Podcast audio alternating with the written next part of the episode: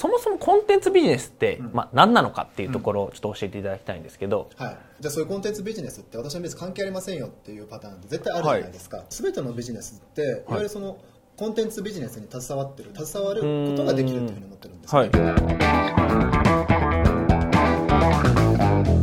い、はい、今日も始まりましたレスポンスチャンネル、マーケティングこそ社長の仕事だということで、今日はですね、えー、高木と西野でお送りしたいと思います。よろしくお願いします。よろしくお願いします。はい、初登場ということで、はいえー、登場していただきましたが、はい、ということで今ってどういうことされてるのかとか、なんかこう、はい、僕が紹介するべきなんだと思うんですがちょっとお願いしていいですか。はい、はい、多分でも今ザレスポンス、はい、このチャンネル見ていただいている方と初めましての方も、うん、多分普通にいると思うので、はいえーまあ、名前西野康介と申します。えっと元々はザレスポンスで、まあ、セールスライティング、はいまあ、ライターとして、えーまあ、今だとテンプレート習得コース、うんまあ、売るテンプレ習得コースとかの、はいまあ、プログラムを作ってで、うん、実際にこうやっていくあ、まあ、書いたり提供したり、うん、教えたりを、はい、ガンガンやらせていただいておりまして、はい、で今何してるのかというと、あまあ、ちょっとね聞き慣れない方もいらっしゃると思うんですが、はい、あのエベン・ペーガンというエベンペーガン、はい、クライアントさんが、うんまあ、海外の方がおられまして、うんまあ、この方はどんな方なのかというと、いわゆるコンテンツビジネスというところのまあ第一人者なんですよね、うん、でその方のコンテンツをまあ日本で広めるっていうところでえ今仕事させていただいておりますと、うんうんうん、でまあざくっと言うと、まあ、どちらかというと僕はあの経営者とか社長さんっていうよりもマーケッターの方が近いかなと思っていて、はいはいはいえーまあ、お客さんのそのなんていうかな問題とか不安とか、うんまあ、そういったところをまあ解決するマーケティングとか、うんまあ、コピーとか、うんまあ、売り上げアップこういうふうにしたらいいですよっていうところを、まあ、今では結構教えたりはします、うん、特にその、うん、コンテンツビジネスをやるっていうところで、うんえーまあ、お客さんにあのこういう作り方ありますよって教えたりとか、はい、そういうサポートとかを今メインでやってる感じですね。うーん、なるほどなるほど。じゃあその新しいクライアントさんというか、うん、新しくはないですけどあのクライアントのまあエベン・ペーガンさんの、はいまあ、コンテンツビジネスを主にこう広めていくとそうですねいうことですね。はい、はい、なるほどなるほど。ちなみにそのコンテンツビジネスってこう、こう見てる方、まあ、実際にその、まあ、うちがやってるビジネス自体は結構コンテンツビジネスをさせていただいてると思うんですけど、うんうんまあ、やってない方だったりとか知らないって方もいらっしゃると思うんで、はいうんまあ、そもそもコンテンツビジネスって、うんまあ、何なのかっていうところをちょっと教えていただきたいんですけど、はいまあ、それはそうですよねそれはそうですよね、はいまあ、僕らとしては当たり前にはなってますけど、うんうん、ほとんどの方は多分知らないというか、うん、そうですね、はいうん、えー、これねいかにこう分かりやすく話しても、はい、どうしても伝わりきれない部分っていうのがたくさんあって、はいでまあ、一番いいのは、はい、あのー、まあ本とか、はいあまあ、今だったら、ね、レポート、まあ、電子書籍もありますし、はいうんえーまあ、講座っていうのもありますよね、うんえーまあ、オンライン講座、はいあまあ、あるいはリアルのセミナーっていうのもありますね、うん、それらっていわゆる全部総称するとコンテンツ、つまり、まあ、コンテンツという言葉を簡単にすると、まあ、情報とか知識、うん、でそれを伝えることを、うんまあ、伝える、それをまあ商品にする、まあ、それに、うん、それに対してお金をもらうっていうのが、うんまあ、コンテンツビジネス、まあ、コンテンツ商品と呼ばれるものでして、はいでうんえー、僕これ個人的な意見になるんですけども、はい、全てのビジネスって、はい、いわゆるそのコンテンツビジネスに携わってる携わることができるというふうに思ってるんですね、はいはいはい、で、まあ、よくじゃあそういうコンテンツビジネスって私のビジネス関係ありませんよっていうパターンって絶対あるじゃないですか、はい、うん、うん、そうですね、うんあのうんうんうん、例えば私飲食店やってます、はいコンテンツ関係なくないですか、まあね、こう料理を提供して、うんまあ、お客さんを集めてっていうところっていうところですよね、うん、メインがそうです、はい、でいやそのコンテンツでまあお金をもらうっていうのもそうですし、まあ、僕らみたいにコンテンツを使ってお客さんを集めるっていうのもまあ総称するとまあ一つコンテンツを使ってるっていうふうになってて、はい、で今すごいそのコンテンツの価値とかっていうのが上がってるんじゃないかなっていうふうに思ってます。ほう、うん、えなんか下がってるっていうのは聞くんですけど上がってるんですか。うーんなんていうかなあのやり方次第っていうのもあるし、はい、実際にそれがあの要は会社の売り上げとしてめちゃめちゃ貢献してるっていう例もあるんですよ、うん、例えばあすごい、うんまあ、昔の例であ面白いなと思ったのは、はい、私飲食店やってますと、はい、で, でも売り上げはなかなか上がりませんと、うんうんうん、じゃあどうすればあもっと上げられますかっていう、まあ、とあるねあの有名なコンサルタントの質問があコンサルタントの人にね飲食店の人が質問してきた例があったんですよ、うんあはい、でその時に、ええーまあ、単価上げればいいじゃないですか、うんうん、いや単価は結構こういう感じで上げていって結構いろんな風にね集客もしてて結構回ってるビジネス、はい、店舗を増やすかって言われたら、うん、ちょっとそのリスクはみたいな。ああ、なるほどなるほど。今のいっこの店でもうちょっと売り上げを上げたいっていう、はいはい。で言ったらうちの商品はもう、うん、まあ言ったら、ね、レストランだから、うん、レストランのメニューですと、うん、じゃあどうせどうやってその人の売り上げとか収入を上げるかって言った時に、はい、じゃああの、まあ、ピークタイムがまあランチディナーこれはもう飲食店みたいなもの、はい、ほぼ鉄板当たり前の、ねはい、例なんだけど、例なんでそれでいくとじゃあその空いてる時間、うん、これ使って料理教室開きなさいっていう。うーん、なるほどなるほど、はい。で僕その時まだコンテンツビジネスの存在とかをあまり知らなかった時期だったので、うん、あそういうやり方確かにあるなっていうのは、うん、あの当時すごい、まあ、新鮮な気づきだったんですよね、うん、で例えば料理教室をやったとして、はい、あの例えば自分のメニューを教えるじゃないですか、はい、できないんですよね家であできないですよねできないですあのそんな中プロのやり方教えてもらっても、うんあのまあ、そこでねあのできたとしても家でじゃ、うんあのピザ作るときにじゃあ釜、うん、あのあのあるやつあの結構大きな釜、はいはい、ピザ釜みたいなやつですね。はいはいはい。あれ使って作れるなんて無理じゃないですか。まあ無理ですね。家にないしみたいな。そうそうそうそうそれでいくと、うん、自分のその知識を教えることでなんかリスクがあるのかっていうと、まあ総じて実はそうでもなかったりするんですよね。ああ。コンサルタントの方もいらっしゃるんですけど、はい、コンサルタントであの自分の知識を教えたら、うん、需要が下がるんじゃないかっていうと、うん、逆に上がったりして。自分でできない人がもっとお願いしたくなるとかってああなるほどなるほどあの、ね、高井君だったら忙しい経営者さんとかに多分ね教えたりとかあったりすると思うやってほしいという気持ちって絶対にあるまあそうですね結構言われるというかそうそうそうそう、はい、俺もなんだろうセースライティングのセミナーやった時はうん代わりに書くってねやってくれる人いないですかみたいなね、うん、だからまあ、確かにその単価が下がってるっていうまあ見方もあるけれども逆にその単価が下がってる部分あのこっちのそのまあ一体代行って言ったらいいかな、はいまあ、っていう部分の価値っていうのは結構上がってたりするんだよねうんで、まあ、ビジネスって考えると、はい、そういうコンテンツを使ってお客さんを呼び込むっていうのがうん、うん、まあ一つ活用方法として、うんえーまあ、使ってもいいんじゃないですかね結構メジャーになってきてますよっていうのがうん僕が最近思ってることではあるんですよねなるほどなるほどまあそうそうだからあ、まあ、これ見てるね、えー、皆さんも自分のじゃあその商品、えーまあ、自分の知識とか、ね、情報っていうものを、うん、実は活用する方法を少し変えてみたら、うん、意外にお金になったりうんあるいはビジネスになったりうんあるいは、ね、それこそお客さんを呼ぶ何かなあの一つのまあ、マグネットっていうかなお客さんを獲得するための糸口、うんまあ、経路かな流入経路になったりっていうのがあるっていうことですねうーんなるほどなるほどだから、まあまあ、コンテンツ商品っていうとね結構幅広いんだけど、うんまあ、そういう活用方法ありますよっていうでそれを教えてるのがエベンペイガンっていうあなるほどそのコンテンツビジネスというか、まあ、コンテンツ配信したりとか、うん、その作って、まあ、それをビジネスにこうどういうふうに活かしていくのかっていうのを教えてるのが、うんまあ、エベンペイガンというそうですねそうですね、うん、だから結構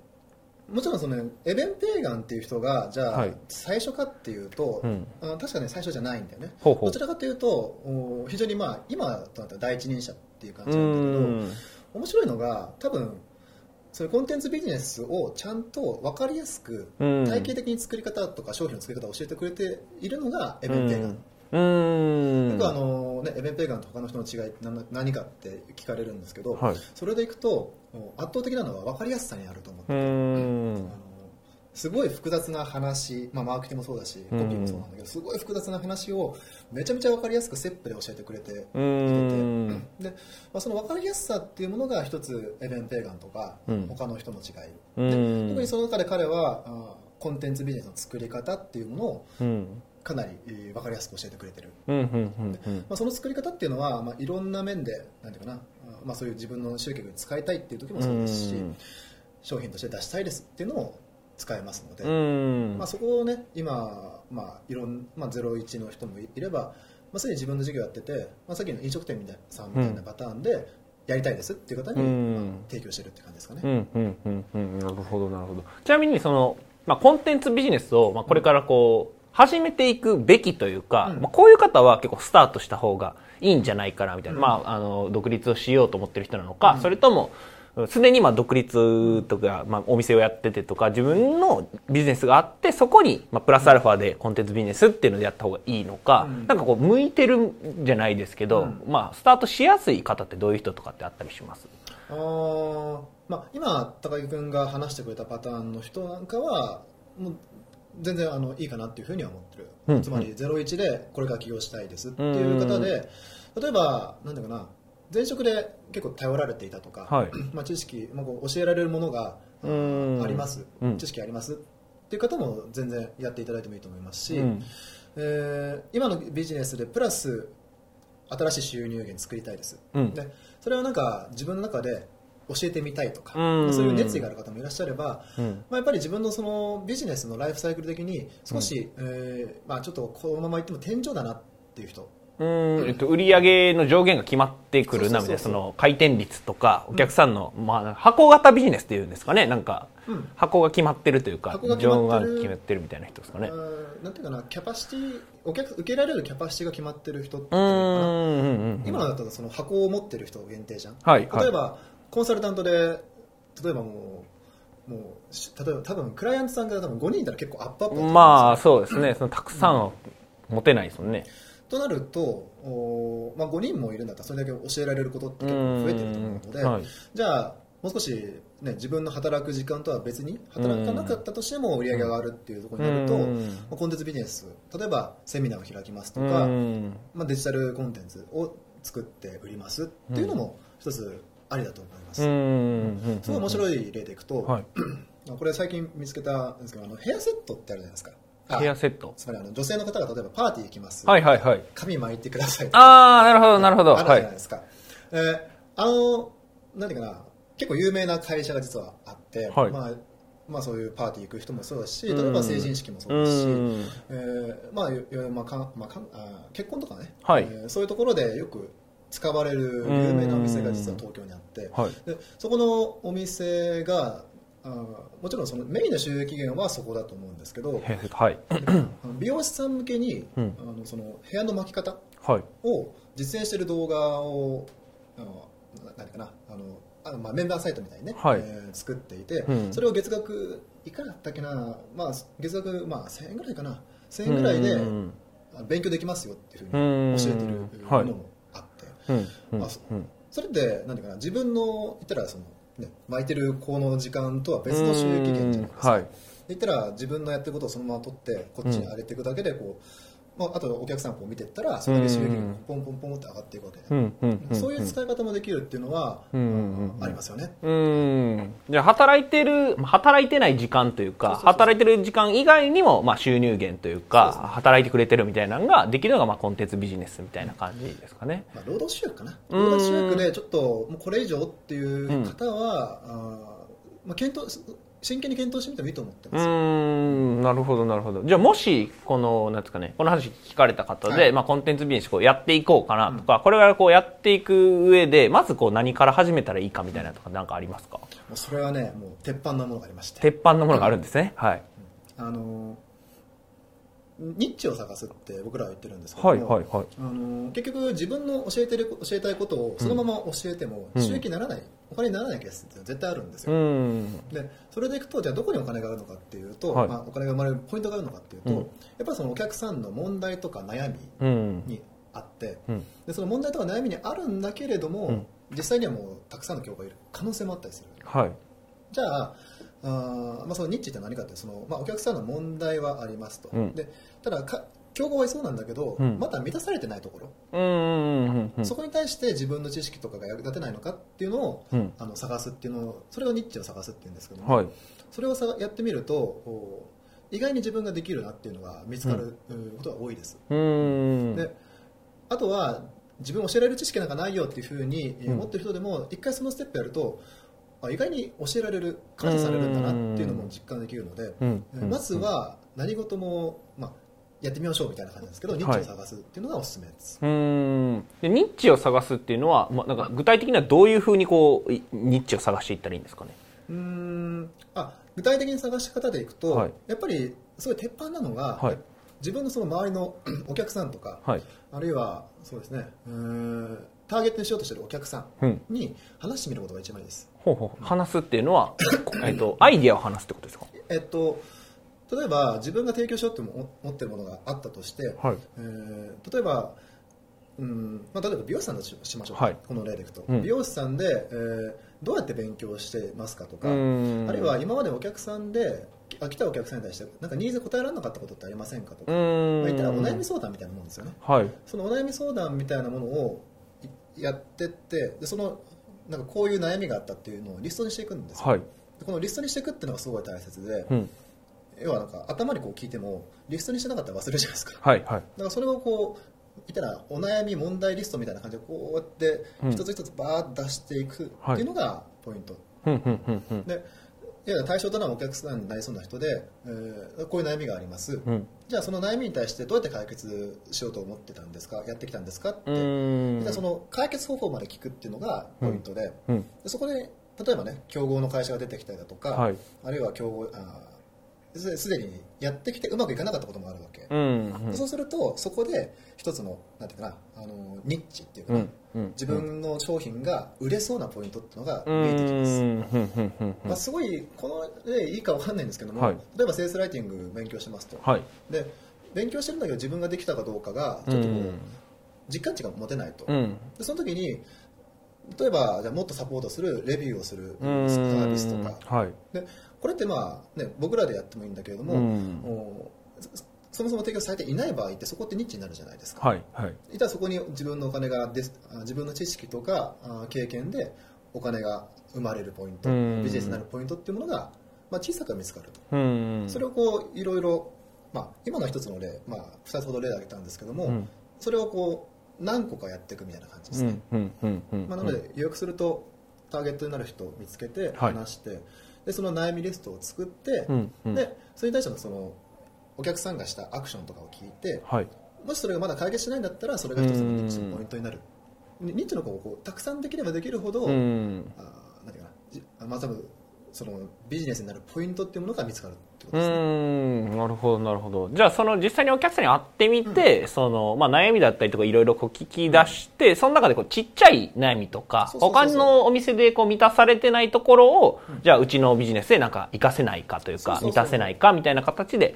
まあ、あの作っていくというか、あそういうコンテンツを作っていくと、うんまあ、ビジネスになりやすいかなという感じ。そうそうそう、そんな感じです。うん、なるほどなるほど。じゃあ今日のこのテーマというかですね、うん、コンテンツビジネスとはみたいなのをちょっとこうまとめていただくと、うんまあ、どんな感じになるんですかね。今日のコンテンツビジネスというものをまとめると、はい、まとめるとか一言でひといや一言じゃなくて大丈夫なんですけど、はい、うんあのーまあ、まとめると多分まあこれを見てるね、えーうん、皆さんもそうだと思うんですけども、あの自分のそのやってみたいなんていうかな、まあ、ことっていうか、うん、歩んでみたい人生ってあると思うんですね、うんでその人生があるときに今のままであの達成されるんだったら別にやらなくていいと思うんですよ、うん、ただあの時間がないとかもうすごいこんなにいいものを提供してるのになぜかこう時間がなくて、うん、あの動けませんとか、うん、そういうのすごいもったいないと思ってて、うん、でそれであれば一つそういうコンテンツビジネスを作って、うん、じゃあ自分のいたら、まあ働まあ、ある程度、ね、働かなかったとしても生まれる、うんまあ、売上とか収益源っていうものを考えてみてもいいんじゃないかなっていうふうに思ってます、うんうんうん、でそれが一つなんか、まあ、自分の、 その、まあ、今まで頑張ってきた経験とか知識とかが生かされる、でそれがさらに、まあ、感謝される部分ではあると思うので、うんまあ、ぜひぜひそういったところでチャレンジしていただきたいなと思っています。はい、ありがとうございます。ということでですね、今日はまあこのコンテンツビジネスということのテーマでですね、はい、話していただきました。ぜひですねこれ見ていただいている方のチャンネル登録とあといいねですね、えー、していただきますようよろしくお願いします。あと質問だったりとかですね、えー、コメントをしていただけた方にはこのモバイルバッテリーをですねプレゼントさせていただいておりますので、はい、ぜひぜひあの概要欄の方からあのやっていただければというふうに思います。はい、でですね、本日のレスポンスチャンネル以上になります。最後まで聞いていただいてありがとうございました。はい、ありがとうございました。最後までご覧いただいてありがとうございました。ぜひですね、いいねと、あとチャンネル登録ですね、えー、していただければと思います。あと、質問だったりとか、コメント、概要欄の方にですね、お待ちしておりますので、ぜひ、質問、コメントしてください。